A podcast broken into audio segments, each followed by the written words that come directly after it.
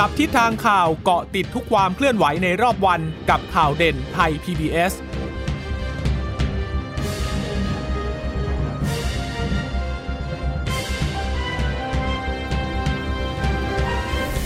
สวัสดีค่ะ สวัสดีค่ะ ต้อนรับคุณผู้ฟังสู่ข่าวเด่นไทย PBS นะคะ พบกันเป็นประจำทุกวันจันทร์ถึงศุกร์บ่ายๆแบบนี้ค่ะ มาอัปเดตข้อมูลข่าวสารที่เกิดขึ้นในรอบวันนะคะ กับดิฉันจีราชาตาเอี่ยมรัศมี และคุณพึ่งนภาคล่องพยาบาลค่ะค่ะ สวัสดีคุณผู้ฟังทุกท่านนะคะ ที่รับฟังข่าวเด่นไทย PBS ผ่านทางสถานีวิทยุที่เชื่อมโยงสัญญาณจากไทย PBS ทุกท่านด้วยนะคะ ยังอออยู่ดีระมัดระวังเรื่องของโควิด -19 กันอยู่ไหมคะ ยังคงต้องออกาดขึ้นสูงเหมือนเดิมนะคะ เราจะไม่ประมาทจากโรคนี้นะคะ เพราะว่าตอนนี้สายพันธุ์เดลต้าก็ครอบคลุม ทุก 76 จังหวัดก็คือครอบคลุมทั่วทั้งประเทศแล้วค่ะ ก็มีบ้างในภูมิภาคนะคะที่ยังไม่ครบเอ่อทั้งหมดนะแต่ว่าตอนนี้เนี่ยเดลต้าก็ระบาดไปทั่วแล้วนะคะค่ะเรื่องของเออ พรกที่ที่เขาใช้คำสั้นๆว่านิรโทษกรรมมาแบบเหมาเข่งเนี่ยจริงๆเขามีชื่อชื่อเต็มๆของเขานะคะก็คือ พรกจำกัดความรับผิดสำหรับบุคลากรสาธารณสุข ในการรักษาพยาบาลผู้ป่วยติดเชื้อไวรัสโคโรนา 2019 แต่ว่ามีคนเอาไปเรียกสั้นๆว่า พรกนิรโทษกรรม วัคซีน ซึ่งจริงๆเนี่ยเรื่องนี้มีรายละเอียดแล้วเมื่อวานนี้ก็มีการเอ่อพูด ถึงกันมากเลยนะคะ เพราะว่าค่ะเอ่อทางอธิบดีกรมสนับสนุนบริการสุขภาพ และรัฐมนตรีว่าการกระทรวงสาธารณสุขก็ออกมาพูดถึงเจตนารมณ์ในการที่จะออกร่างกฎหมายฉบับนี้แล้วนะคะ ค่ะเอ่อสำหรับเรื่องของการออกกฎหมายเนี่ยก็มีคำยืนยันจากคุณอนุทินชาญวีรกูลนะคะรัฐมนตรีสาธารณาสุข ก็พูดถึงเรื่องประเด็นเนี้ยที่กลายเป็นที่วิพากษ์วิจารณ์กันพอสมควรอยู่เหมือนกันนะคะ เรื่องของการจำกัดความรับผิดสำหรับบุคลากรสาธารณาสุข ในการรักษาพยาบาลผู้ป่วยโรคติดเชื้อไวรัสโคโรนา 2019 ที่กำลังถกเถียงกันอยู่เนี่ยนะคะว่าก่อนอื่นเนี่ยต้องเข้าใจกันก่อนว่ากฎหมายนี้ไม่ใช่กฎหมายนิรโทษกรรม อันนี้คุณอนุทินพูดนะ ราะว่าตอนนี้ยังไม่มีบุคลากรทางการแพทย์ที่ทำผิด แต่ว่าเนี่ยเป็นกฎหมายที่เกิดขึ้นเพื่อปกป้องคนทำงานที่ทำหน้าที่ด้วยความสุจริต ก็อยากจะให้แพทย์ให้พยาบาลให้บุคลากรเขามีความสบายใจ มีความมั่นใจในการทำงาน ส่วนเนื้อหากฎหมายค่ะว่าจะครอบคลุมอะไรบ้าง มีข้อยกเว้นยังไงบ้างเนี่ย ขอให้ดูในวันที่ยกร่างเสร็จ สรุปก็คือกฎหมายนี้ยังยังไม่เสร็จนะคะ ยังไม่ได้ออกมาจากกระทรวงอืมแล้วก็ บอกว่าเป็นการผลักดันโดยปลัดกระทรวงนะคะนายแพทย์เกียรติภูมิวงรจิต ส่วนตัวเนี่ยคุณอนุทินบอกก็รับทราบให้การสนับสนุน เพราะว่ามองเห็นถึงความจำเป็น แต่ก็ตอนนี้อย่างที่บอกยังยกร่างไม่เสร็จเอกสารเนี่ยยังอยู่ในมือของนายแพทย์ทเรศกรัศนัยรวิวงศ์อธิบดีกรมสนับสนุนบริการสุขภาพอยู่ แล้วมันยังมีอีกหลายขั้นตอนเลย แล้วหลังจากนั้นเนี่ยก็ต้องไปรับฟังเสียงจากทุกฝ่าย ทั้งแพทย์พยาบาล ฝ่ายผู้ปฏิบัติงาน ยังรวมถึงประชาชนด้วยนะคะ ก็ต้องปรับแก้กันตามความเหมาะสม แต่ว่าก็ยังคงไว้ซึ่งเป้าหมายในการสร้างความมั่นใจแก่คนทำงานทุกคน ก็บอกว่าที่สุดแล้วค่ะ กฎหมายฉบับนี้จะคุ้มครองคนทำงานที่มีเจตนาบริสุทธิ์เท่านั้น ก็ขอบอกว่า คืออย่ามองว่าเป็นเรื่องการเมืองสมุด อันนี้เป็นเป็นคำชี้แจงจากทางรัฐมนตรีนะคะค่ะมาทางด้านโฆษกคณะกรรมการกฤษฎีกาก็ออกมาบอกนะคะบอกว่าตามที่มีการเสนอข่าวในเรื่องของจะมีการเสนอร่าง พรกตัวนี้ขึ้นมาเนี่ยมาให้คณะกรรมการกฤษฎีกาพิจารณาแล้วงั้นสำนักงานคณะกรรมการกฤษฎีกาก็บอกว่าร่างกฎหมายเนี่ยยังไม่ได้มีการเสนอมาเลยนะ มายังสำนักงานเพื่อให้คณะกรรมการกฤษฎีกาพิจารณาอย่าว่าแต่คณะกรรมการกฤษฎีกาเลยตอนนี้ ก็ก็ยังอยู่ในแค่ของออในกรมสนับสนุนบริการสุขภาพเท่านั้น แล้วทางกรมเมื่อวานนี้ก็ยืนยันบอกว่าไม่ได้คิดคนเดียวนะ ถึงแม้ว่าจะเป็นหน่วยงานหลักที่มีการดูแลในเรื่องนี้ แต่ว่ามีสมาคมวิชาชีพเเครือข่ายต่างๆเนี่ยเขาก็เหมือนกับว่า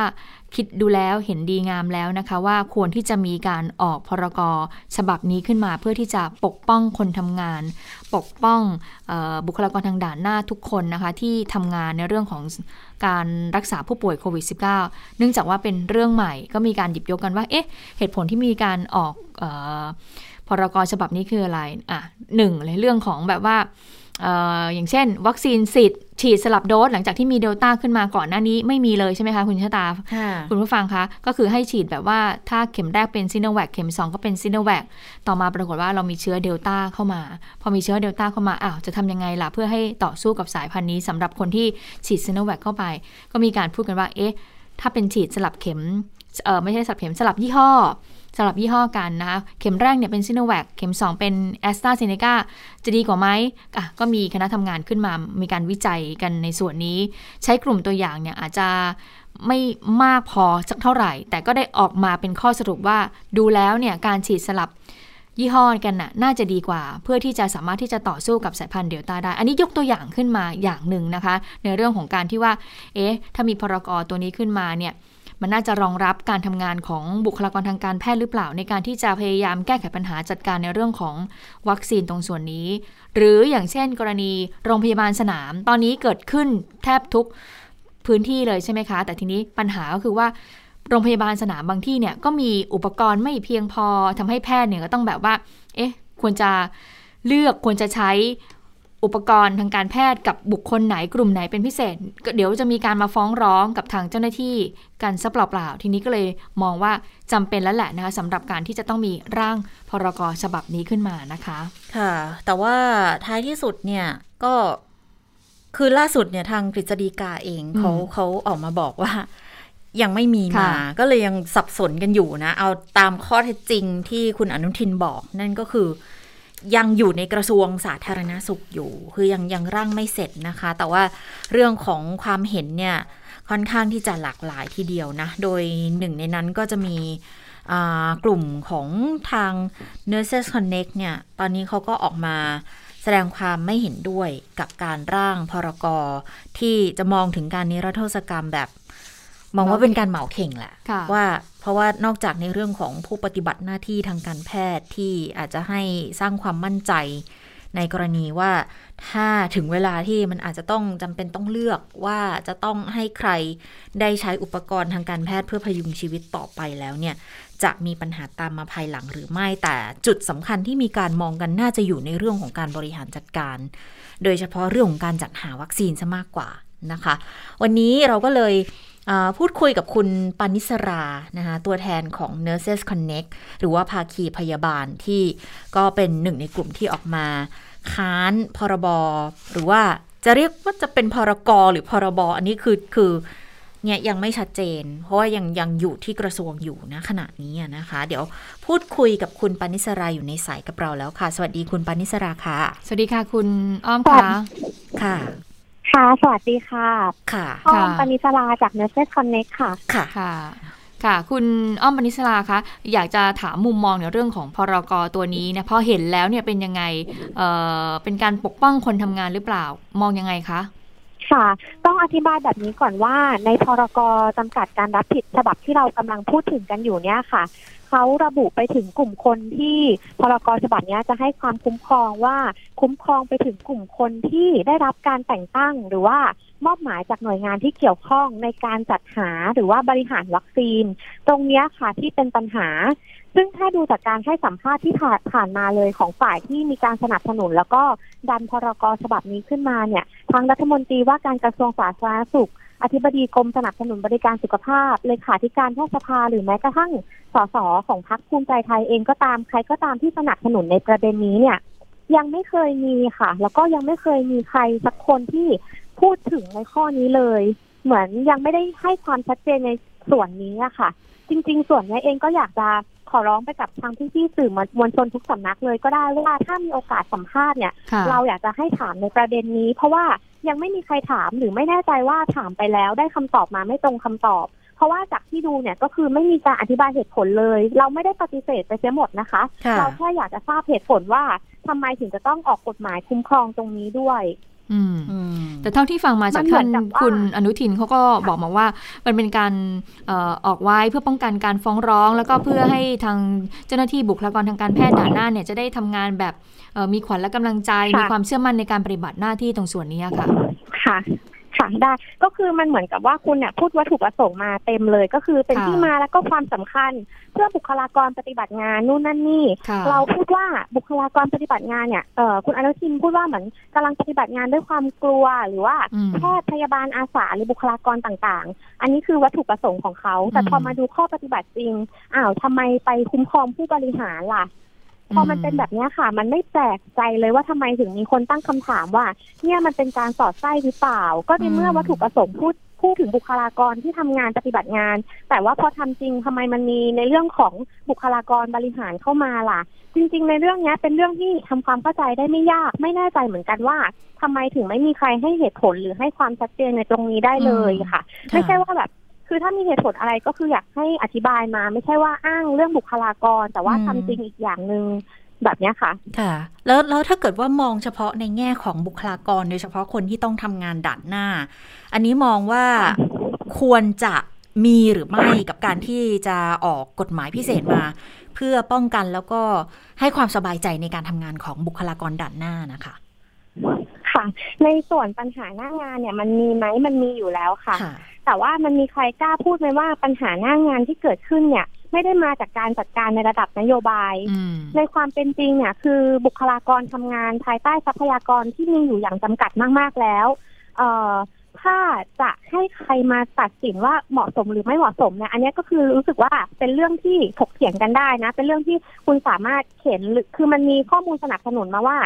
เอ่อทำไมมันถึงมีเหตุผลที่จะต้องควรมีพรกตรงนี้ออกมา ตรงเนี้ยเรามีข้อมูลสนับสนุนว่า เออ เราขาดเราขาดอุปกรณ์การแพทย์ยังไง เราขาดวัคซีนที่แบบเพียงพอหรือว่าอะไรยังไงอย่างเงี้ยค่ะอืมแต่ในส่วนของข้อมูลสนับสนุนที่จะสนับสนุนการออกการคุ้มครองไปยังผู้บริหารเนี่ย เราไม่มีข้อมูลสนับสนุนตรงนี้เลยอย่างเงี้ยค่ะอืมเราก็เลยอยากจะขอยืนยันจุดยืนว่าเอ่อเราจะไม่เอาการ นิรโทษให้กับผู้ปฏิบัติงานในระดับนโยบายเด็ดขาดค่ะจริง ๆ คุณอนุทินก็พูดถูกนะคะว่ามันยังไม่ได้เรียกว่านิรโทษเพราะมันยังไม่มีความผิดใช่ค่ะอืมมันตรงกับที่เราหาข้อมูลมาว่า ก็ยังไม่เคยมีใครเอ่อฟ้องเออหรือว่าแบบ แสดงความผิดออกมากับบุคบุคลากรปฏิบัติงานค่ะแต่ว่าในเรื่องของบุคลากรอืมระดับบริหารเนี่ยเราไม่แน่ใจค่ะ ค่ะ คุณอ้อมค่ะ ถ้าเกิดสมมุติว่ามองบุคคลที่ได้รับการคุ้มครองจากพรกตัวนี้นะคะ ถ้าเกิดสมมติตัดไอ้ตรงส่วนที่เขาบอกว่าข้อ 7 ออกไปที่เป็นเกี่ยวกับบุคคล คณะบุคคลที่ได้รับการแต่งตั้ง หรือมอบหมายจากหน่วยงานที่เกี่ยวข้องในการจัดหาหรือบริหารวัคซีน ถ้าตัดข้อนี้ส่วนนี้ออกไปเนี่ย คุณอ้อมหรือว่าภาคีพยาบาลเนี่ยมองเห็นด้วยไหมคะ กับพรกฉบับนี้ค่ะเอ่อเหมือนที่เราอธิบายไปเมื่อสักครู่ว่าเรามองว่ามันสามารถนำไปศึกษาแล้วก็ถกเถียงกันต่อได้อะค่ะอืมคือคงยังไม่ได้ถึงขั้นบอกว่าเอ่อเห็นด้วยหรือไม่เห็นด้วยเลยร้อยเปอร์เซ็นเพราะว่าเราก็ยังไม่รู้รายละเอียดของมันอ่าอย่างตัวเนี้ยเราก็ยังไม่ได้บอกว่าเราไม่เห็นด้วยกับ ทางด้านนี้ร้อยเปอร์เซ็นเลยนะ อะไรอย่างเงี้ยค่ะอืมแต่เราแค่บอกถึงในข้อที่มันเป็นปัญหาตรงนี้อะค่ะ ค่ะค่ะ แล้วแล้วทีนี้อย่างอย่างในกรณีที่บอกว่าเริ่มจะมีแคมเปญกันขึ้นมา แสดงความไม่เห็นด้วยเนี่ยจริงๆแคมเปญตัวเนี้ยคือ วัตถุประสงค์เนี่ยคือคือต้องการความชัดเจนในเรื่องไหน หรือว่าจริง ๆ ต้องการที่จะแสดงออกถึงความไม่เห็นด้วยเลยค่ะ คุณอ้อมคะก็คือไม่เห็นด้วยกับร่างที่มันกำลังร่างอยู่ตอนเนี้ยค่ะ ที่ที่มันเป็นร่างที่ออกมาเอ่อออกมาในตอนนี้อะค่ะว่าอ่าเราไม่เห็นด้วยกับร่างตรงนี้นะ คือที่ราทราบที่เห็นค่ะว่าอัผ่านยสื่อยังกันมาณขณะนี้ใช่ไหมคะใช่ค่ะอืมคือเราเราเราทราบดีค่ะว่ามันยังไม่ได้ถึงขั้นว่าปล่อยออกมา ซึ่งเอ่อ มันเป็นร่างปัจจุบันที่มันกำลังมีการพูดคุยกันอยู่ตรงนี้ เราก็บอกว่าเราคัดค้านร่างฉบับนี้อย่างเงี้ยค่ะค่ะ ค่ะค่ะค่ะคุณอ้อมค่ะ ถ้างั้นมองในเรื่องของการบริหารจัดการวัคซีน หรือว่าการบริหารจัดการสถานการณ์โควิด -19 ในสถานการณ์ขณะนี้อย่างไรบ้างที่ขณะนี้เนี่ยตัวเลขผู้ติดเชื้อก็สูง ผู้เสียชีวิตก็สูงอะค่ะ เรามองว่าเอ่อรัฐบาลไม่สามารถปฏิเสธความรับผิดชอบตรงนี้ได้อะค่ะ เพราะว่าการดูแลสุขภาพให้ประชาชนเนี่ยเป็นหน้าที่ของรัฐบาลโดยตรง ในการจะต้องจัดหาอ่าวัคซีนที่มีประสิทธิภาพหรือว่าการดูแลสุขภาพที่อ่าทั่วถึงแล้วก็เหมาะสม เพราะฉะนั้นเนี่ยเรามองว่าในส่วนนี้เนี่ยและเอ่อรัฐบาลมีความล่าช้าเป็นอย่างมากในการทำ บริหารจัดการหลาย ๆ อย่างค่ะ ส่งผลให้เกิดผลกระทบกับประชาชน แล้วก็บุคลากรทางการแพทย์เยอะมากค่ะก็เลยเป็นเหตุผลว่าถ้าอย่างนั้นแล้วเนี่ย ก็ไม่น่าจะที่จะมีการออกกฎหมายเพื่อที่จะไปปกป้องกับคณะบุคคลที่เกี่ยวข้องกับบริหารจัดการสถานการณ์โควิด แล้วก็บริหารเกี่ยวกับวัคซีนตรงส่วนนี้ใช่ไหมคะใช่ค่ะ ค่ะ อ่างั้นถามต่อในเรื่องของอวัคซีนไฟเซอร์ ตอนนี้เนี่ย ที่ทางเครือข่ายที่ที่คุณอ้อมได้มีการพูดคุยมา ตอนนี้ได้รับวัคซีนไฟเซอร์ ครบแล้วหรือยังอะคะวัคซีนไฟเซอร์นะคะสำหรับล็อตบริจาคจากสหรัฐอเมริกานะคะ เขาเคาะมาตัวเลขที่จะให้บุคลากรทางการแพทย์เนี่ยเคาะมาที่เจ็ดแสนโดสนะคะะโดยปัจจุบันเนี่ยข้อมูลล่าสุดที่มีการอัปเดตเนี่ยก็คือ ที่มันมีแผนงานชัดเจนนะคะ ว่ามีการจำหน่ายออกไปให้ที่ไหนที่ไหนบ้างเนี่ย จัดสรรเนี่ยมันจัดสรรอยู่ที่สี่แสนโดสค่ะสี่แสนกว่าโดสอ่ายังไม่มีข้อมูลที่ชัดเจนออกมาเป็นมติที่ประชุมหรือว่าระเบียบการใดๆว่าอีกสามแสนโดสเนี่ย จะจัดสรรในรอบไหนยังไงวันที่เมื่อไหร่อะไรยังไง คือยังไม่มีความชัดเจนในส่วนนี้ทางเราเองก็รอในส่วนนี้อยู่เหมือนกันค่ะว่า ว่าเขาจะมีการ อัปเดตยังไงไหมก็คือติดตามความคืบหน้าเรื่องนี้อยู่ค่ะ ค่ะ ก็แสดงว่าตอนนี้ก็ยังติดตามในหลาย ๆ เรื่องเลยนะคะ เพราะว่าโอ้ต้องยอมรับว่าณขณะนี้สถานการณ์โควิดเนี่ยเป็นเรื่องที่มีการจับจ้องเรื่องบริหารจัดการมากที่สุด แต่ว่าตอนนี้ขออนุญาตให้กำลังใจกับทุก ๆ ท่านที่ที่พยายามต่อสู้กันอยู่ณขณะนี้ด้วยนะคะ คุณออมคะค่ะ ขอบคุณมากค่ะ ขอบคุณค่ะ ขอบคุณอ้อมค่ะ ขอบคุณค่ะ สวัสดีค่ะ คุณอ้อมปณิสรานะคะ เป็นตัวแทนจากทาง Nurses Connect หรือว่าทางภาคีพยาบาลคือ เบื้องต้นเนี่ยจริงๆ ถ้ามองกันแค่ในเรื่องของบุคลากรด่านหน้า ที่เขาอาจจะมีปัญหาก็จริง ๆ ก็มองว่าคือปัญหามันก็ยังไม่เกิดหรอก แต่ถ้าจะขยับจะช่วยปกป้องดูแลยังไง มันก็ต้องดูในเนื้อหากันต่อไป แต่ส่วนหนึ่งที่คงจะไม่เห็นด้วยออกมาเลยนั่นก็คือ ด้วยความที่เนื้อหาเบื้องต้นเนี่ยมันจะมีข้อที่ 7 ที่ ให้กลุ่มคนที่มีอำนาจในการบริหารจัดการหรือว่าบริหารวัคซีน ไม่ว่าจะเป็นสบคที่ปรึกษาหรือบุคคลที่เกี่ยวข้องเนี่ยเขาอาจจะพ้นผิดไปด้วยในกรณีที่มันมีปัญหามีเรื่องฟ้องร้องกันภายหลังเนี่ย อันนี้ไม่เห็นด้วย แต่ว่าเดี๋ยวก็ต้องดูกันอีกทีค่ะ เพราะอย่างที่บอกว่าก็ยังเป็นร่างกฎหมายที่ยังทำกันอยู่ในกระทรวงสาธารณาสุขอยู่นะอืมดังนั้นก็ คือจริงๆถ้าด่านหน้าจริงๆกก็ควรจะจำกัดอยู่แค่ด่านหน้าไหมมันไม่ควรจะไปถึงกลุ่มที่เป็นบริหาร เพราะว่าพอเป็นกลุ่มบริหารปุ๊บเนี่ยมันตีความได้เหมือนกันว่ามันมีการเมืองเข้ามาเกี่ยวข้องหรือเปล่าปกป้องตัวเอง ไปหรือเปล่านะคะภายหลังถ้าเกิดสมมติว่าต่อมาเนี่ยเขามีการพูดถึงแล้วมีการหาความรับผิดชอบ จากการที่เกิดการบริหารงานที่ผิดพลาดตรงส่วนนี้แล้วเนี่ยแล้วก็การมีกฎหมายตัวนี้ออกมาเนี่ยเป็นการที่ออกมาก่อนหรือเปล่านะคะเพื่อป้องกันความผิดที่จะเกิดขึ้นนะคะอันทีนี้มาดูอาจารย์นักวิชาการทางด้านนิติศาสตร์บ้างนะคะ ว่าเขามีความคิดเห็นอย่างไรกับพรกฉบับนี้นะคะอย่างอาจารย์พนัททัศนียานนท์อดีตคณะบดีคณะนิติศาสตร์ก็บอกว่าเห็นด้วยนะ เห็นด้วยกับพรกรนี้นะคะที่จะมีการนิรโทษกรรมบุคลากรทางการแพทย์เฉพาะ บุคลากรด่านหน้า และอสมไม่รวมสบคและผู้บริหารสอทอนะ คือเห็นด้วย เห็นด้วยแค่ด่านหน้าไง เห็นด้วยกับบุคลากรด่านหน้าเพราะเขาต้องปฏิบัติงานอยู่ในพื้นที่นะคะอสมอสสแต่ทีนี้ไม่เห็นด้วยกับสบคแล้วก็ผู้บริหารสอทอทั้งหลายตรงส่วนนี้อย่างเมื่อสักครู่นี้คุณอ้อมก็พูดเหมือนกันว่าคนทำงานด่านหน้าเนี่ยก็คืออยู่ที่ด่านหน้าจริง ๆ แต่ว่าถ้าพูดถึงการปัญหาหน้างานที่เกิดขึ้นปัญหาในการปฏิบัติหน้าที่ คือจริง ๆ ที่ผ่านมาก็จะพบว่าคุณอ้อมก็พยายามจะชี้ให้เห็นประเด็นว่าปัญหาที่มันเกิดขึ้นเนี่ยมันเกิดจาก ระดับนโยบายหรือเปล่าล่ะ มันเกิดการบริหารจัดการหรือเปล่าล่ะที่มันทำให้เกิดปัญหา อย่างเช่นที่มันมีผู้ติดเชื้อเยอะๆเนี่ยก็เพราะว่าวัคซีนมันลงมาไม่ถึงหรือเปล่า อันเนี้ยที่สิ่งที่ทางกลุ่มภาคีพยาบาลก็พยายามที่จะพุ่งเป้ามาในประเด็นนี้นะคะ ส่วนอีกท่านหนึ่งค่ะ คุณจตุรงฉายแสนอดีตรองนายกรัฐมนตรีก็มีการเขียนข้อความผ่านทางทวิตเตอร์ไว้เหมือนกันนะคะ ก็บอกว่านอกจากเอกสารข้อความที่หลุดออกมาแล้ว ข้อความตามที่รัฐมนตรีชี้แจงก็บอกว่าจะเป็นปัญหาการนิรโทษให้กับฝ่ายผู้บริหารระดับสูงได้ เพราะเรื่องการจัดหาซื้อและก็บริหารจัดการวัคซีนนั้นเป็นความรับผิดชอบ ระดับนโยบายมากกว่าผู้ปฏิบัติเช่นเดียวกับคุณภูมิธรรมเวชวชัยค่ะที่ปรึกษาหัวหน้าพักเพื่อไทยแล้วก็ที่ปรึกษาผู้นำฝ่ายค้านในสภาก็มีการเขียนข้อความว่า ช่างกล้า รัฐบาลเร่งออกกฎหมาย นิรโทษ ยกเว้นความผิด อันเกิดจากการบริหารจัดหาวัคซีนบกพร่อง ก่อผลเสียถึงชีวิต ทรัพย์สินประชาชนอย่างรุนแรง แล้วก็บอกด้วยนะว่า เราไม่ติดใจนะ คนด่านหน้าที่เสียสละและผิดพลาด แต่คนคุมนโยบายที่บกพร่องและสอไม่สุจริต เราไม่ยอมทำสิ่งเลวร้ายไว้ ต้องรับผลค่ะ เพราะว่าขณะนี้ก็เนี่ยก็มีตัวเลขผู้เสียชีวิต 6,000กว่าคนแล้วนะคะ คุณชะตาค่ะ แล้วของแค่วันนี้วันเดียวนะ โอ้โหโอ้สองทำร้สอยถิกว่าตินะนะ ก็เป็นสถิติที่เราเพิ่งจะเคยเห็นตัวเลขที่พ้น 200 แล้วเป็น 200 ที่ไม่ได้น้อยด้วยนะคะ 235 คนเลยไหนๆก็พูดถึงแล้วก็มาอัปเดตตัวเลขกันเลยนะคะ วันนี้สบคไม่มีการประชุม แต่ไม่ใช่ไม่มีการไม่มีการแถลงข่าวค่ะแต่ก็ยังมีการรายงานตัวเลขรายงานสถิติกันตามเดิมนะคะ วันนี้เนี่ย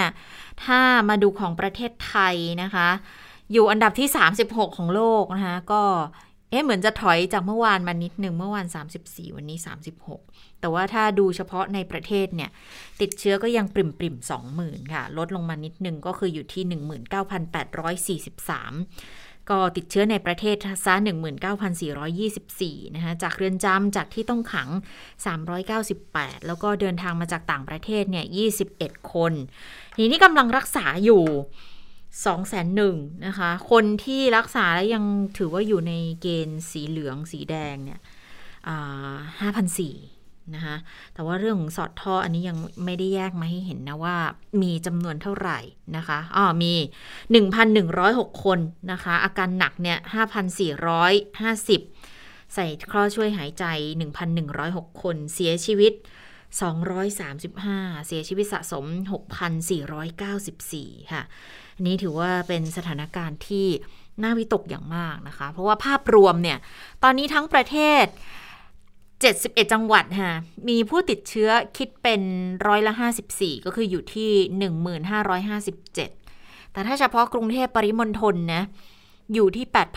8,867 หรือว่าคิดเป็นร้อยละ 46 ก็คือจำนวนต่างจังหวัดเนี่ยมันก็สูงเกินกว่าพื้นที่กรุงเทพปริมณฑลที่ตอนนี้อาจจะเรียกเป็นไข่แดงก็ก็อาจจะไม่เต็มที่แล้วแต่จริงก็ยังกระจุกอยู่ตรงนี้เยอะอยู่นะ เพราะว่าอย่าลืมว่ากรุงเทพปริมณฑลก็ สี่ห้าห้าหกจังหวัดเท่านั้นเองค่ะ แต่ว่าก็เกือบครึ่งหนึ่งของผู้ที่ติดเชื้อทั้งหมดนะติดเชื้อรายใหม่ 10 จังหวัดที่ติดเชื้อสูงสุดเนี่ยน่ากังวลทีเดียวค่ะ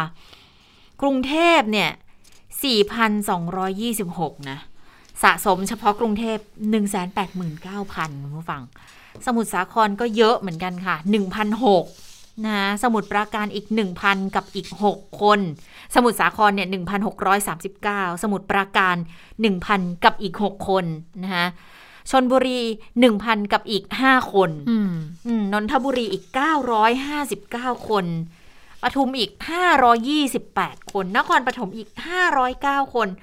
ตัวเลขมันน่าน่าตกใจกันเกือบทุกจังหวัดที่เป็น 10 จังหวัดสูงสุดเลยค่ะ แล้วก็ถ้าเป็นอยุธยาลงไปเนี่ยจะอยู่ที่ 300 กว่าแล้วแต่ 300 กว่าปริมๆอยู่เหมือนกันนะ ค่อนข้างที่จะน่ากังวลทีเดียวนะคะ ที่น้อยที่สุดกันบ้าง น้อยที่สุดเนี่ยแม่ห้องสอนเจออยู่ 10 คนคือน้อยที่สุดก็ก็ไม่ได้น้อยนะ หลักสิบนี่ก็ถือว่าต้องติดตามแล้วเหมือนกันนะคะ แต่ถ้าเฉพาะยอดของผู้เสียชีวิตเนี่ย อยู่ที่กรุงเทพซะร้อยสิบเอ็ดคนจากสองร้อยสามสิบห้า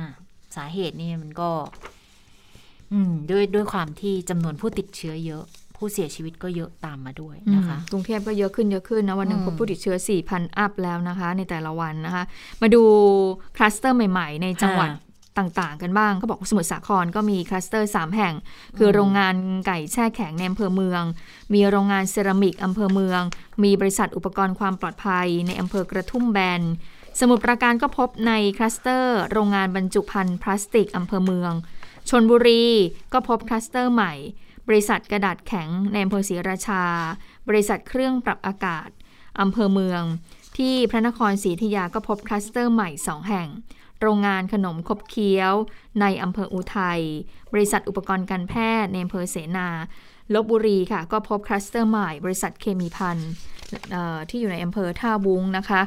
หลายจังหวัดก็พบผู้ติดเชื้อในคลัสเตอร์ใหม่ ๆ อย่างต่อเนื่องเลย วันนี้ที่ฉันอ่านข่าวในจับช่วงจับตาก็มีเขาบอกว่าตอนนี้คลัสเตอร์ในโรงงานเกิดขึ้นมาก โดยเฉพาะในกลุ่มผลิตอาหารค่ะ คุณเชตาอันนี้น่าเป็นห่วงมาก เพราะว่าถ้าเกิดว่าแรงงานในกลุ่มโรงงานอุตสาหกรรมที่ผลิตอาหารเนี่ยเกิดการติดเชื้อขึ้นมา ก็ต้องมีการทำ bubble and seal ใช่ไหมเพราะฉะนั้นแรงงานก็ต้องมีการกักตัว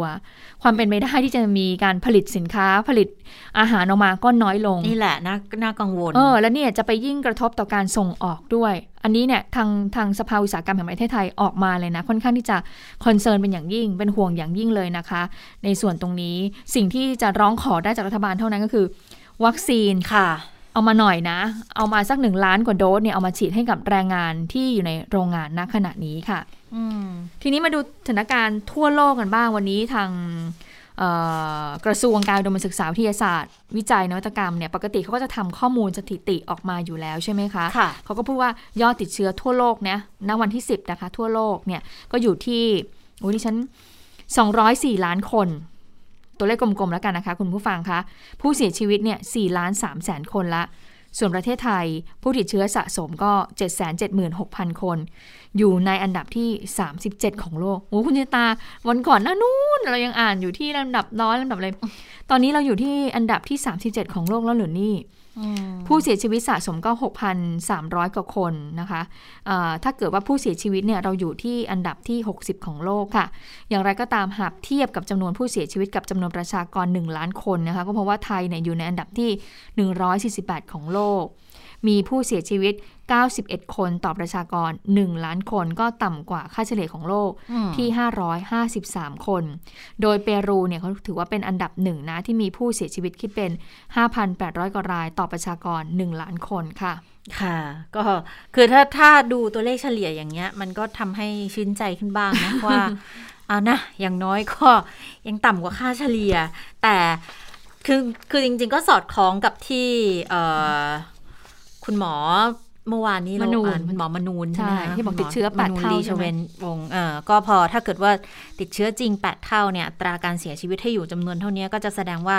ค่าเฉลี่ยอัตราเสียชีวิตต่อประชากรเนี่ยกับต่อผู้ติดเชื้อเนี่ยจะจะต่ำกว่าที่มีการคิดคำนวณอยู่ณปัจจุบันอีกเพียงแต่เราก็ไม่รู้ไงว่าจริง ๆ แล้วที่เสียชีวิตกันเนี่ยคืออันนี้เป็นตัวเลขเสียชีวิตที่แท้จริงแล้วหรือเปล่าที่มีการรายงานกันนะคะ แต่ว่าถ้าดูตามที่มีการรายงานแบบเนี้ยก็ ถือว่าแพทย์เราก็ยังพยายาม แพทย์พยาบาลสาธารณสุข ระบบทุก ๆ คน ประชาชนอาสาที่ช่วยกันเนี่ย ก็ยังพยายามกันอย่างเต็มที่อยู่ที่จะทำให้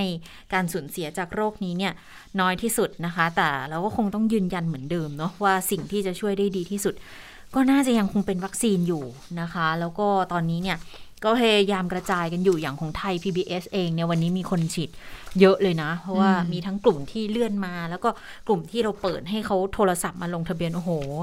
คุณคิดดูสิ บางคนคือแบบพยายามกันเต็มที่เลยนะ ว่าเพื่อที่จะให้เขาได้ปลอดภัยที่สุด จากเชื้อเนี่ยพยายามหาที่ฉีดวัคซีนกัน โทรศัพท์เราตอนที่เปิดรับลงทะเบียนนะคะ เราเปิดได้แค่ 2,000 กว่าคน แต่ว่าโทรศัพท์เราเต็มที่เราได้แค่ 40 สาย ก็ต้องขออภัยครั้งหนึ่งนะว่า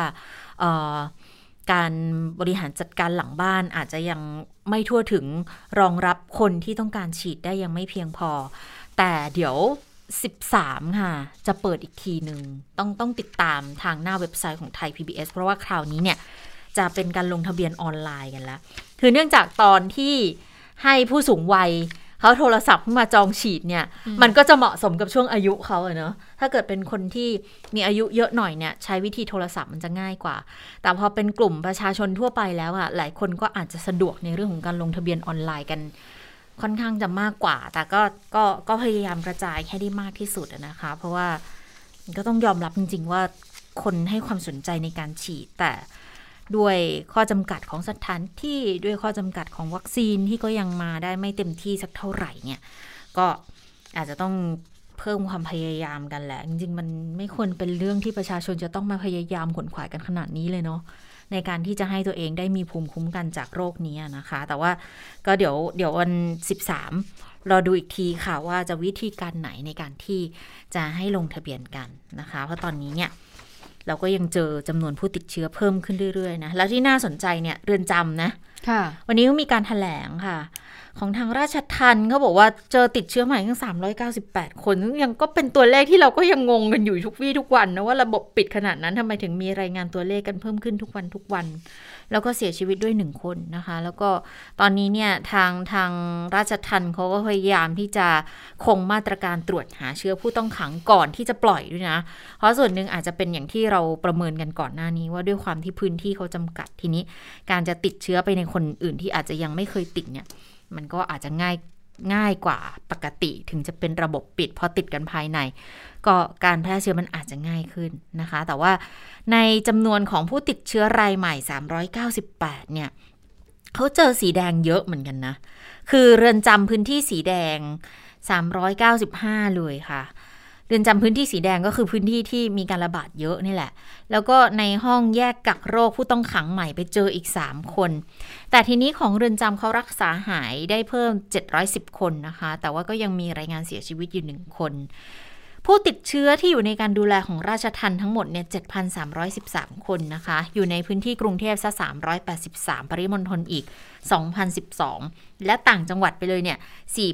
4,918 คนนะคะ อันนี้ก็ค่อนข้างที่จะเป็นตัวเลขที่ทางเรือนจำทางทันสถาน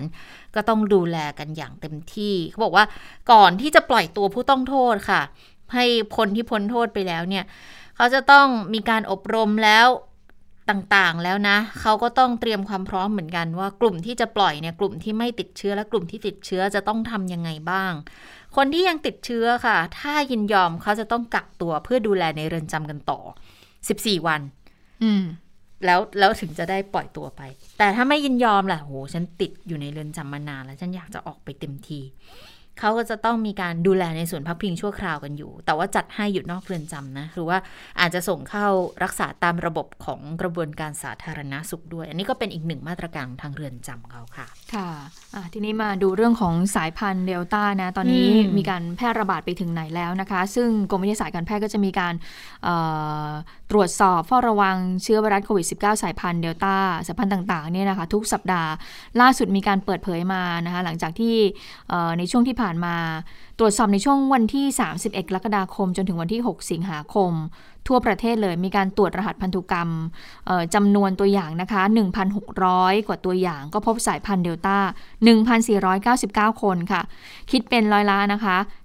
91.9%แล้วที่เป็นเดลต้านะคะ ส่วนสายพันธุ์อัลฟาค่ะ 129 คนเท่านั้นเองก็คิดเป็นร้อยละ 7.9 ส่วนเบต้ามี 4 ราย 4 คนเท่านั้นเองนะคะ ก็พบในพื้นที่ภาคใต้ทั้งหมดเพราะฉะนั้นอะตอนนี้ ทั่วประเทศเนี่ยก็พบสายพันธุ์เดลต้าเยอะสุดนะคะอืมเบต้าก็พบแค่ 0.2 เท่านั้น โอ้ก็ทำไมมันลดไปเลยทำไมมันหายไปเยอะเลยเอออะพบในพื้นที่ภาคใต้ทั้งหมดเลยนะอ๋อยังไม่ได้ขึ้นมาที่ที่ที่กรุงเทพหรือว่าพบในอ๋อเบต้าคือเบต้าเบต้าแอฟริกาใช่ไหมคะใช่อืม ทีนี้ถ้าเจาะไปที่พื้นที่กทมล่ะ ที่มีการติดเชื้อ 4,000 กว่าคนเนี่ยรายวันอย่างนี้ก็บอกว่ามีการตรวจ 1,157 ตัวอย่าง พบสายพันธุ์เดลต้า 95.4% สายพันธุ์อัลฟาเหลือ 4.6%แล้วนะคะโอ้โห คือพูดง่ายเดลต้าเบียดเบียดเบียดเบียดอัลฟาไปเรื่อยๆค่ะ จนถ้าเอ่อในสัปดาห์หน้าที่จะมีการเอ่อตรวจสอบรหัสพันธุกรรมใหม่ก็คงจะไม่พบอัลฟาแล้วแหละนะคะ ส่วนภูมิภาคก็มีการตรวจไป 475 ตัวอย่าง ก็พบสายพันธุ์เดลต้า 83.2%อัลฟา16%เบต้า0.8%เท่านั้นเอง คุณหมอเลยบอกว่าพูดง่ายๆนะ เดลต้าพบมากขึ้น แล้วก็จะเบียดสายพันธุ์อัลฟาไปเรื่อยๆ จนสุดท้ายเกือบทุกรายในประเทศก็น่าจะเป็นเดลต้าเป็นหลักแล้วแหละ ซึ่งเมื่อดูจากกราฟ วันนี้เขาก็มีการเอากราฟมาให้ดูด้วยนะคะเพราะว่ามีการตรวจพันธุกรรมทุกสัปดาห์ สายพันธุ์เดลต้าเนี่ยเพิ่มขึ้นค่อนข้างเร็วมากเลย และเห็นว่าสายพันธุ์เดลต้ามีอำนาจกระจายเร็ว แล้วก็แพร่เชื้อได้ง่าย จึงครอบครองพื้นที่เป็นส่วนใหญ่ค่ะอ่าแต่ทีนี้มันมีอีกนะคะบอกว่า ขณะที่พบว่าการกระจายเชื้อของสายพันธุ์เดลต้าเนี่ยในกรุงเทพใช่ไหม แต่ว่ามีเพียงสุพรรณบุรีค่ะ ที่ยังไม่พบ ไม่พบเดลต้านะคะ คุณยตา คุณหมอก็เลยบอกว่า เข้าใจว่าอาจจะยังตรวจไม่พบนะ ซึ่งไม่ได้หมายความว่าไม่ไม่มีอืมเออออ่าไม่ใช่ว่าที่สุพรรณบุรีเนี่ยไม่มีสายพันธุ์เดลต้านะ แต่ว่าอาจจะตรวจไม่พบเออเออมันเป็นอย่างเอ่อเพราะฉะนั้นอะจึงอาจสรุปได้ว่าตอนนี้เนี่ยโควิด -19 สายพันธุ์เดลต้าครบทุกจังหวัดในประเทศไทยแล้ว ส่วนสายพันธุ์เบต้าที่เป็นของแอฟริกาใต้เนี่ยนะคะ ก็แพร่เชื้อน้อย พบมากในพื้นที่ภาคใต้ เพราะฉะนั้นที่เราเห็นตัวเลขขึ้น up up up ขึ้นเร็วเนี่ย ก็ตอนนี้เนี่ยก็แสดงว่าเป็นสายพันธุ์เดลต้าเกือบทั้งหมดแล้วล่ะค่ะเอ่อค่อนข้างที่จะน่ากังวลทีเดียวนะคะ แล้วตอนนี้เนี่ยหลาย ๆ โรงพยาบาลก็ชัดเจนแล้วว่าไม่พอเตียงไม่พออมขยายยังไงเพิ่มยังไงก็ไม่พอนะคะ อย่างศิริราช เมื่อเช้าเราเห็นของศิริราชปิยมหาราชการุณย์ออกมาบอกแล้วว่า เอ่อถ้าใคร จะมาเนี่ยรบกวนช่วยติดต่อก่อนอืมค่ะโดยเฉพาะผู้ป่วยที่เป็นโควิด เพราะตอนนี้เนี่ยเตียงโควิดคือเต็มจนล้นล้นแล้วจริง ๆ ค่ะ แล้วในวันนี้ศาสตราจารย์นายแพทย์ประสิทธิ์วัฒนาภาคณะบดีคณะแพทยศาสตร์ศิริราชพยาบาล ก็มีการถแถลงอัปเดตสถานการณ์รายวันเอ่อสถานการณ์น่าจะเป็นรายสัปดาห์แหละของของทางคุณหมอประสิทธิ์นะคะก็เอ่อผ่านระบบออนไลน์ ก็บอกว่าตอนนี้เนี่ยสหประชาชาติเตือนนะคะ เดลต้ากระจายไป 132 ประเทศ ทั่วโลกติดเชื้อเพิ่มเป็น 5-6แสนรายต่อวันอีกแล้วอืมอัตราการเสียชีวิตเริ่มเพิ่มขึ้น แต่ไม่มาก เพราะปัจจัยสำคัญก็คือการฉีดวัคซีนค่ะ แต่ว่าสหรัฐน่าสนใจว่าเขากลับมาติดเชื้อหลักแสนอีกแล้วแต่เสียชีวิตไม่ถึง 500 รายนะ ก็เลยเชื่อว่าวัคซีนนี่แหละที่เป็นที่เป็นนกลไกสำคัญที่ทำให้อัตราการเสียชีวิตเนี่ยเขาค่อนข้างต่ำ แต่ทาง CDC ศูนย์ควบคุมโรคของสหรัฐเตือนค่ะ ฉีดวัคซีนครบแล้วหน้ากากยังต้องสวม โดยเฉพาะพื้นที่ที่มีคนมาก แล้วก็เชิญชวนทุกคนที่ยังไม่ฉีดเนี่ย ขอให้ไปฉีดแล้วเขามีมาตรการจูงใจต่างๆ นานาด้วย บางบางสถานที่บางที่ทำงานนะ ใครไม่ฉีดเขาให้เขาไล่ออกเลยนะ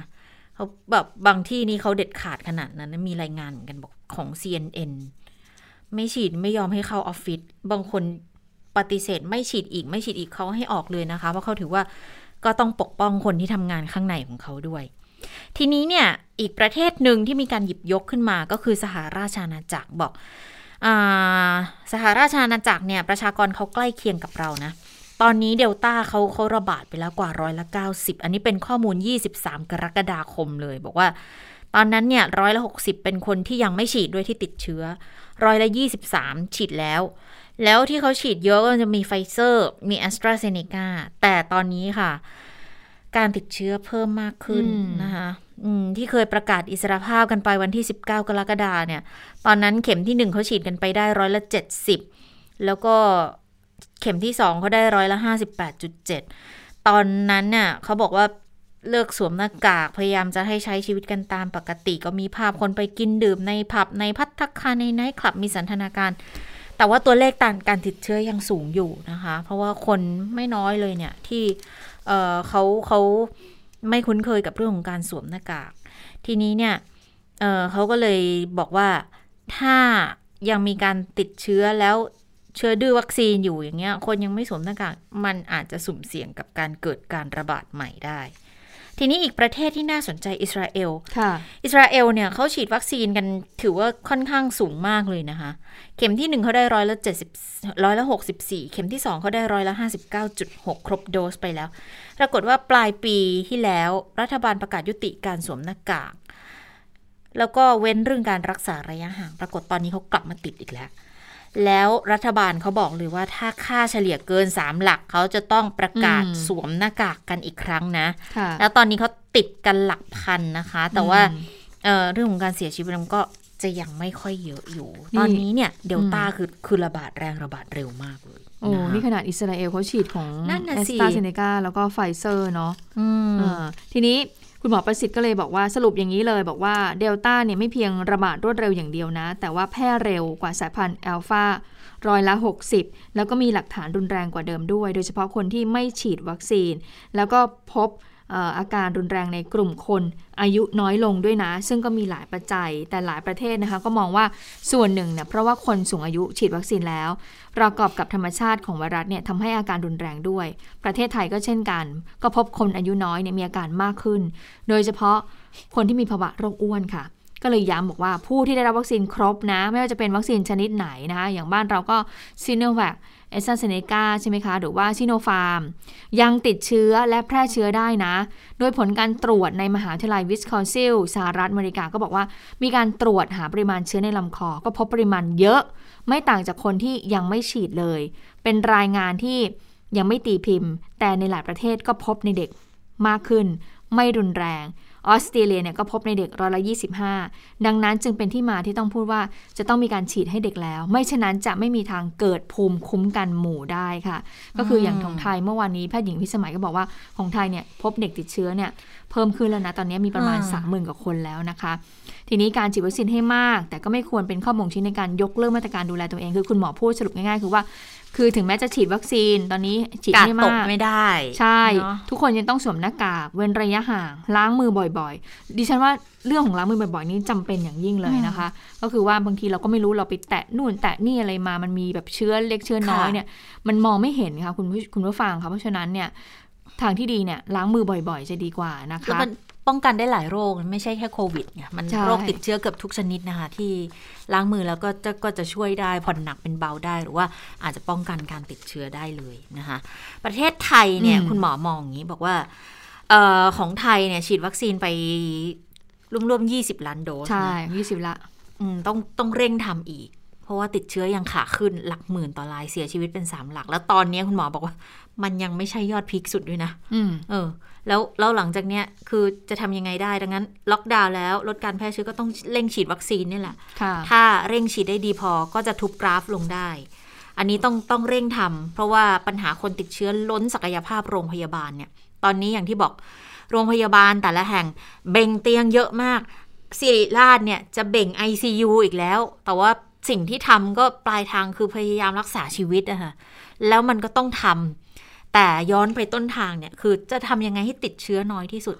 ก็ต้องอาศัยมาตรการทางปกครอง การควบคุมอย่างเข้มงวดนี่แหละ อะไรที่ไม่ควรทำก็อย่าไปทำการควบคุมการสอบสวนการตรวจหาเชื้อการรักษาต้องทำเร็วยาให้เร็วจัดการเตียงต่างๆ ให้เร็ว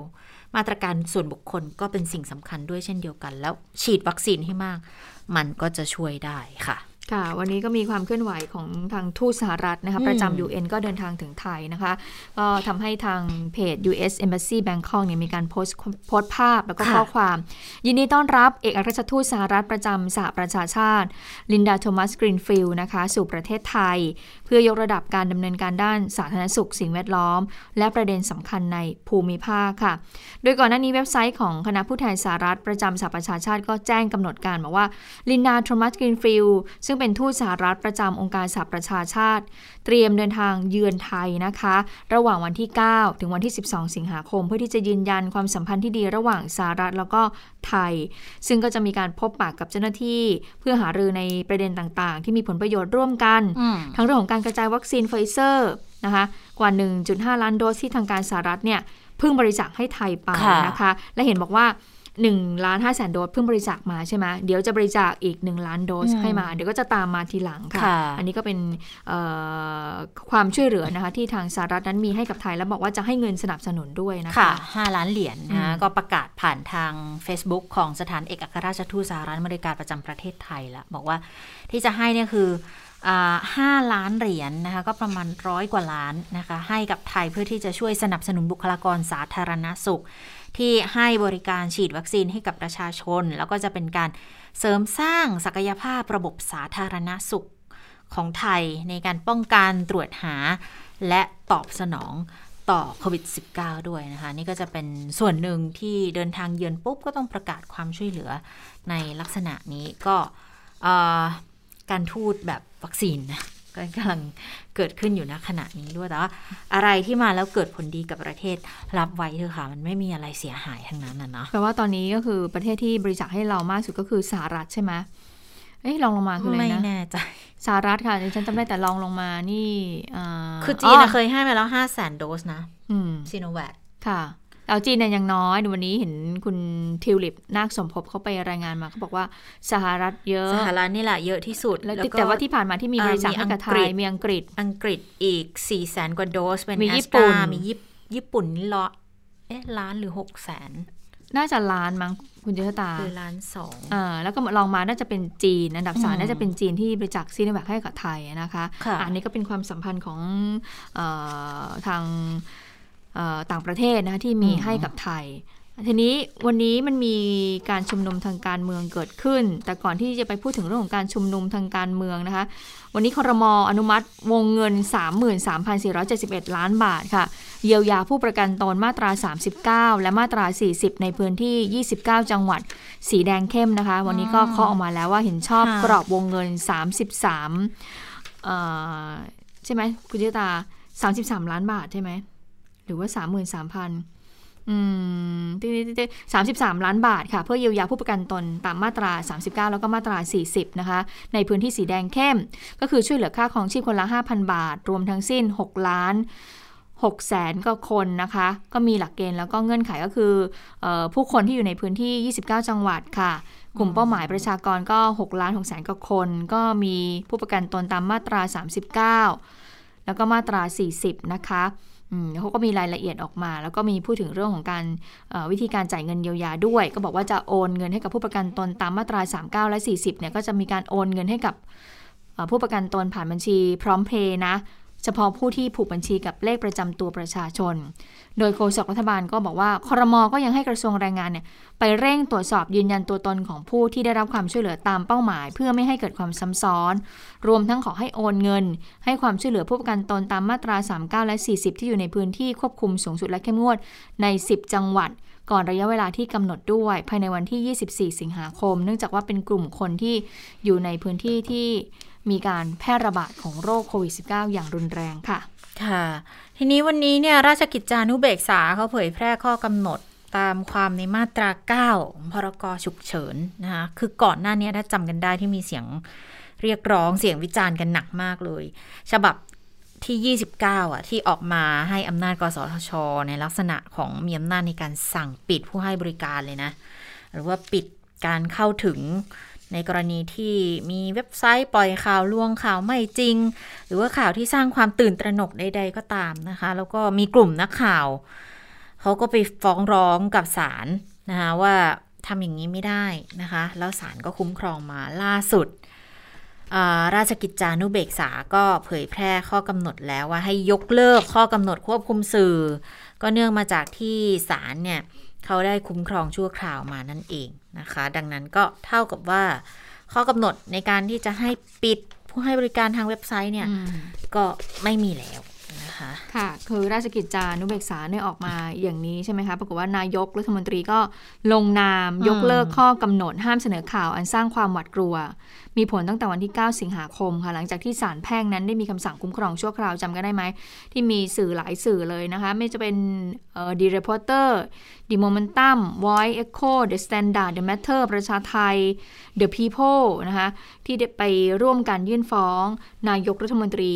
โดยขอให้เพิกถอนข้อกำหนด ฉบับที่ 29 ค่ะอะเป็นว่านายกลงนามยกเลิกข้อกำหนดฉบับที่ 29 แล้วนะคะ ที่บอกว่าห้ามเสนอข่าวอันอาจจะสร้างความหวาดกลัวมีผลตั้งแต่วันที่ 9 สิงหาคมค่ะ ค่ะ การชุมนุมทางการเมือง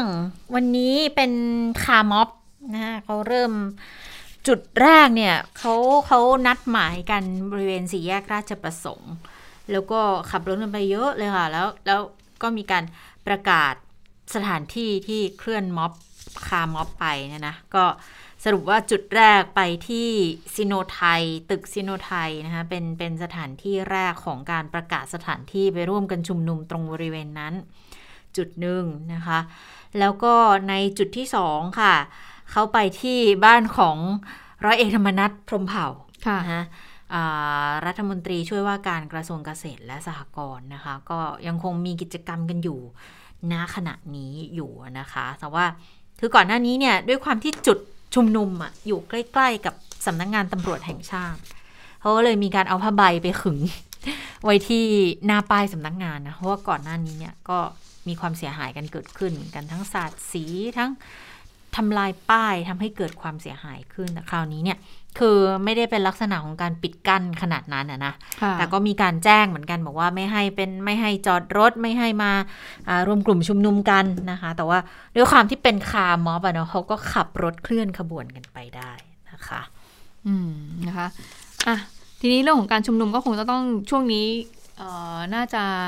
เขานัดกันตั้งบ่ายโมงแล้วคุณเจตาวันนี้น่าช่วงนี้น่าจะกำลังขับรถอยู่ในกำลังไปไปบ้านของร้อยเอกธรรมนัฐอยู่อืนะคะมนะคะ ก็เป็นความเคลื่อนไหวที่เกิดขึ้นและหลังจากนี้ เดี๋ยวจะมีการชุมนุมอีกนะวันที่ 15 สิงหาคม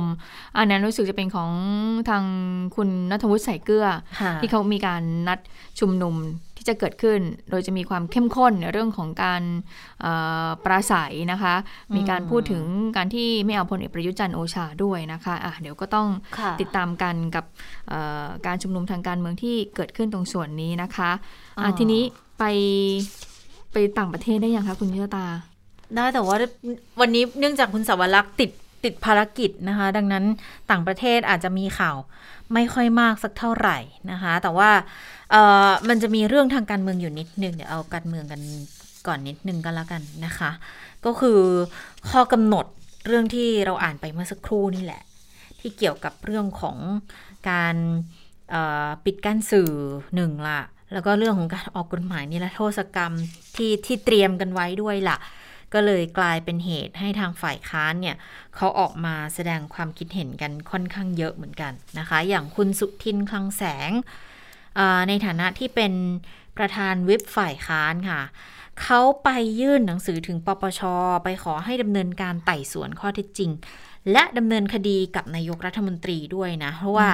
มีการใช้อำนาจขัดรัฐธรรมนูญ กรณีออกประกาศฉบับที่ 29 นั่นแหละที่เพิ่งจะลงราชกฤษฎีกายกเลิกกันไปเมื่อสักครู่เนี่ยนะอะราชกิจจายกเลิกกันไปเมื่อสักครู่เนี่ยนะคะ ที่เราอ่านให้ฟังก็คุณสุทินบอกอย่างนี้บอกว่า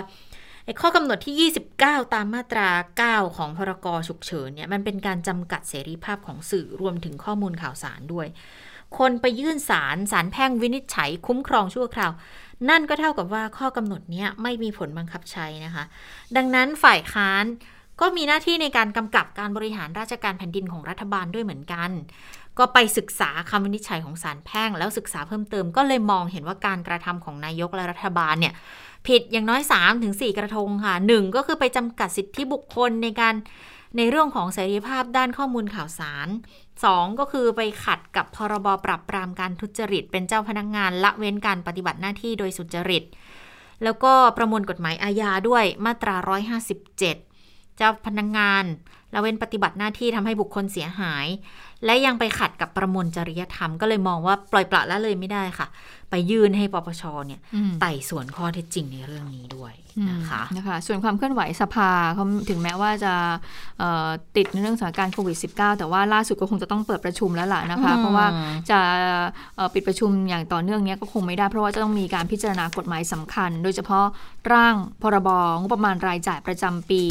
65ค่ะเขาออกมาแล้วนะคะ ประธานสภาผู้แทนราษฎรคุณชวนก็บอกว่าวันที่ 18ถึง20 สิงหาคม โดยทางสภาผู้แทนราษฎรเนี่ยตอนนี้ก็กำลังทำหนังสือเรียกประชุมอยู่นะ ไปยังสมาชิกสภาผู้แทนราษฎร รวมถึงเอ่อทางสภาผู้แทนราษฎรเนี่ยก็ทำหนังสือไปที่กระทรวงสาธารณสุขและสบคด้วย ขอให้ผ่อนผันเงื่อนไขการเดินทางของสมาชิกค่ะตามความเหมาะสม แล้วก็ให้เกิดความเรียบร้อยนะคะ ยืนยันว่าไม่มีการเลื่อนประชุมแต่อย่างใด เนื่องจากว่ามันเป็นหน้าที่ของอืมสภาผู้แทนราษฎรในการที่จะต้องมีการพิจารณา ในเรื่องของงบประมาณตรงส่วนนี้นะคะค่ะนอกจากนั้นคุณชวนก็บอกว่า ตอนนี้ที่หลายฝ่ายกังวลว่า เอ๊ะ หากพิจารณางบประมาณเสร็จจะมีการยุบสภาหรือเปล่าโอ้คุณชวนบอกว่า มองไม่เกี่ยวข้องกับประธานสภาผู้แทนราษฎรนะอันนี้ถามเนี่ยเป็นเรื่องที่ถาทามงประธานสสภาภาไม่ได้ต้องไปถามนายกใช่ไหมใช่เรื่องเนี้ยขณะนี้เนี่ยเป็นเรื่องที่ทางสภาเนี่ยจะต้องเร่งดำเนินการจัดสรรงบประมาณ พิจารณางบประมาณเนี่ยตามกฎหมายที่รัฐธรรมนูญกำหนดเอาไว้ คือต้องเสร็จภายใน 105 วัน เพราะฉะนั้นไอ้เรื่องยุบสภาคุณชวนบอกว่า คงถามคุณถามชผวนมไม่ไม่ได้ได้หรอกแต่ยืนยันว่าจะต้องมีการประชุมสภาอย่างแน่นอน ก็ทำเรื่องไปยังสาธารณสุขและสบคค่ะขอให้ผ่อนผันให้สมาชิกเดินทางมาประชุมได้นะคะ ค่ะ อะไปต่างประเทศมีเวลาเหลืออยู่ นิดหน่อยนะคะก็จะเป็นประเด็นที่เออมีการพาดหัวกันทำให้เกิดความตื่นไม่ไม่เชิงว่าตื่นตะลึงเออเป็นเป็นเป็นเรื่องที่ทำให้นำมาโจมตีกับการบริหารจัดการสถานการณ์โควิดในประเทศได้แหละ นั่นก็คือกรณีที่สหรัฐอเมริกาค่ะเขาเตือนประเทศไทยอยู่ในกลุ่มพื้นที่อันตรายจากโควิด คือเตือนประชาชนที่จะเดินทางเข้าประเทศเหล่านี้ค่ะ ว่าเป็นพื้นที่อันตรายนะ ถ้าเกิดไม่จำเป็นคุณก็ไม่ต้องไปหรอก แต่ทีนี้เรื่องของเรื่องไม่ได้มีแค่ไทย มีหลายประเทศคุณผู้ฟังมีฝรั่งเศส อิสราเอล ไทยแล้วก็ไอซ์แลนด์ด้วย อันเนี้ยอยู่ในระดับสูงสุดเลยนะสำหรับคำเตือนของประเทศที่มีการระบาดของโควิด -19 แล้วก็ทางสหรัฐเนี่ยเขาก็บอกว่าคือ ไม่จำเป็นก็ไม่ต้องมางดเว้นการเยือนประเทศเหล่านี้ แล้วยังมีหมู่เกาะอีกหลายหมู่เกาะด้วยนะคะ ดังนั้นพอเหตุการณ์มันเกิดขึ้นในลักษณะนี้เนี่ยตอนแรกเห็นรายชื่ออย่างอิสราเอลดิฉันก็ยังสงสัยอยู่เหมือนกัน แต่เมื่อกี้คุณหมอประสิทธิ์ก็ให้ข้อมูลมาแล้วประมาณหนึ่งเนาะเกี่ยวกับอิสราเอล แต่เรื่องของเรื่องก็คือมันไปพัวพันกับเรื่องของความสัมพันธ์ระหว่างประเทศด้วยอย่างที่เรารู้ว่าอิสราเอลกับสหรัฐจริงๆเขามีความสัมพันธ์ที่ แน่นแน่นแน่นแฟนกันมากเลยนะ ถ้าการมาออกในลักษณะนี้เนี่ยเขาก็เลยสงสัยเหมือนกันว่ามันเกิดอะไรขึ้นอยู่หรือเปล่านะคะ แต่ทีนี้เนี่ยมันก็มีลักษณะเหมือนกับเป็นการตอบโต้กันอยู่ไกลๆเหมือนกันนะเพราะอย่าง CDC ที่เขาเพิ่มชื่ออิสราเอลเข้าไปให้อยู่ในรายชื่อประเทศเฝ้าระวังระดับที่ 4 ที่เป็นพื้นที่เสี่ยงสูงสุด แล้วก็ขอความร่วมมือหลีกเลี่ยงการเดินทางเนี่ยเหตุผลเขาบอกว่า อิสราเอลทุกวันนี้เนี่ยคนที่ฉีดวัคซีนครบแล้วก็ยังมีความเสี่ยงต่อการติดเชื้อและแพร่เชื้อได้ ดังนั้นถ้าจะไปต้องปฏิบัติตามคำแนะนำหรือข้อกำหนดของ CDC นั่นก็คือการสวมหน้ากากอนามัยและก็เว้นระยะห่างด้วย ทีนี้อิสราเอลค่ะเขาก็เลยพิจารณาเหมือนกันเขาบอกว่าอ่าถ้าคุณประกาศ ให้ประเทศฉันเป็นประเทศพื้นที่เสี่ยงเนี่ย ฉันก็จะเพิ่มชื่อคุณเข้าไปในประเทศที่ห้ามเดินทางเหมือนกัน เพราะจริงๆเนี่ยอิสราเอลเขาก็กังวลเหมือนกันสถานการณ์ การระบาดของโควิด -19 ในสหรัฐเนี่ย แต่ทีนี้เนี่ยข้อสรุปมันยังไม่ชัด เพราะว่ามันมีผลกระทบทางการเมืองเกิดขึ้นด้วยเหมือนกัน อย่างอิสราเอลค่ะแล้วลอกล่าสุดเขาเขาเฉลี่ยในสัปดาห์นะเขาเจอเพิ่มอีกหกไอ้สามพันกว่าคนนะ แล้วสะสมเนี่ยเขาเก้าแสนกว่าอยู่นะ อืม แต่คุณเยอะนะ เยอะเนี่ยคุณชะตามีข้อมูลนิดนึงเขาบอกว่าตอนนี้เนี่ยอิสราเอลเนี่ยฉีดเข็มสามแล้วใช่ปะคือบูสเตอร์โดสให้กับประชาชน โดยเฉพาะผู้เริ่มจากผู้สูงอายุก่อน แล้วก็ผู้ที่มีภูมิคุ้มกันไม่แข็งแรง แล้วก็บุคลากรทางการแพทย์ใช่ไหมคะ แต่ปรากฏว่าล่าสุดก็มีข้อมูลว่าชาวอิสราเอลเนี่ยที่เขาฉีดเข็มสามเข้าไปก็ติดโควิด -19 ได้เหมือนกัน สิบสี่คนนะ ถ้าหมดถ้าดูจากตัวเลขสิบสี่คนสิบเอ็ดคนเนี่ยเกินอายุหกสิบปี อีกสามคนน่ะได้รับวัคซีนเข็มที่สามเนื่องจากเป็นกลุ่มที่มีภูมิคุ้มกันไม่แข็งแรง เพราะฉะนั้นจะแสดงให้เห็นว่าเดลต้านี่น่ากลัวมากค่ะถึงแม้จะเข็มสามเขาแรงจริง ๆ ค่ะก็ไม่สามารถที่จะต้านทานได้นะคะ ค่ะ และทั้งหมดก็คือข่าวเด่นไทย BS วันนี้นะคะ เราทั้งสองคนลาไปก่อน สวัสดีค่ะ สวัสดีค่ะ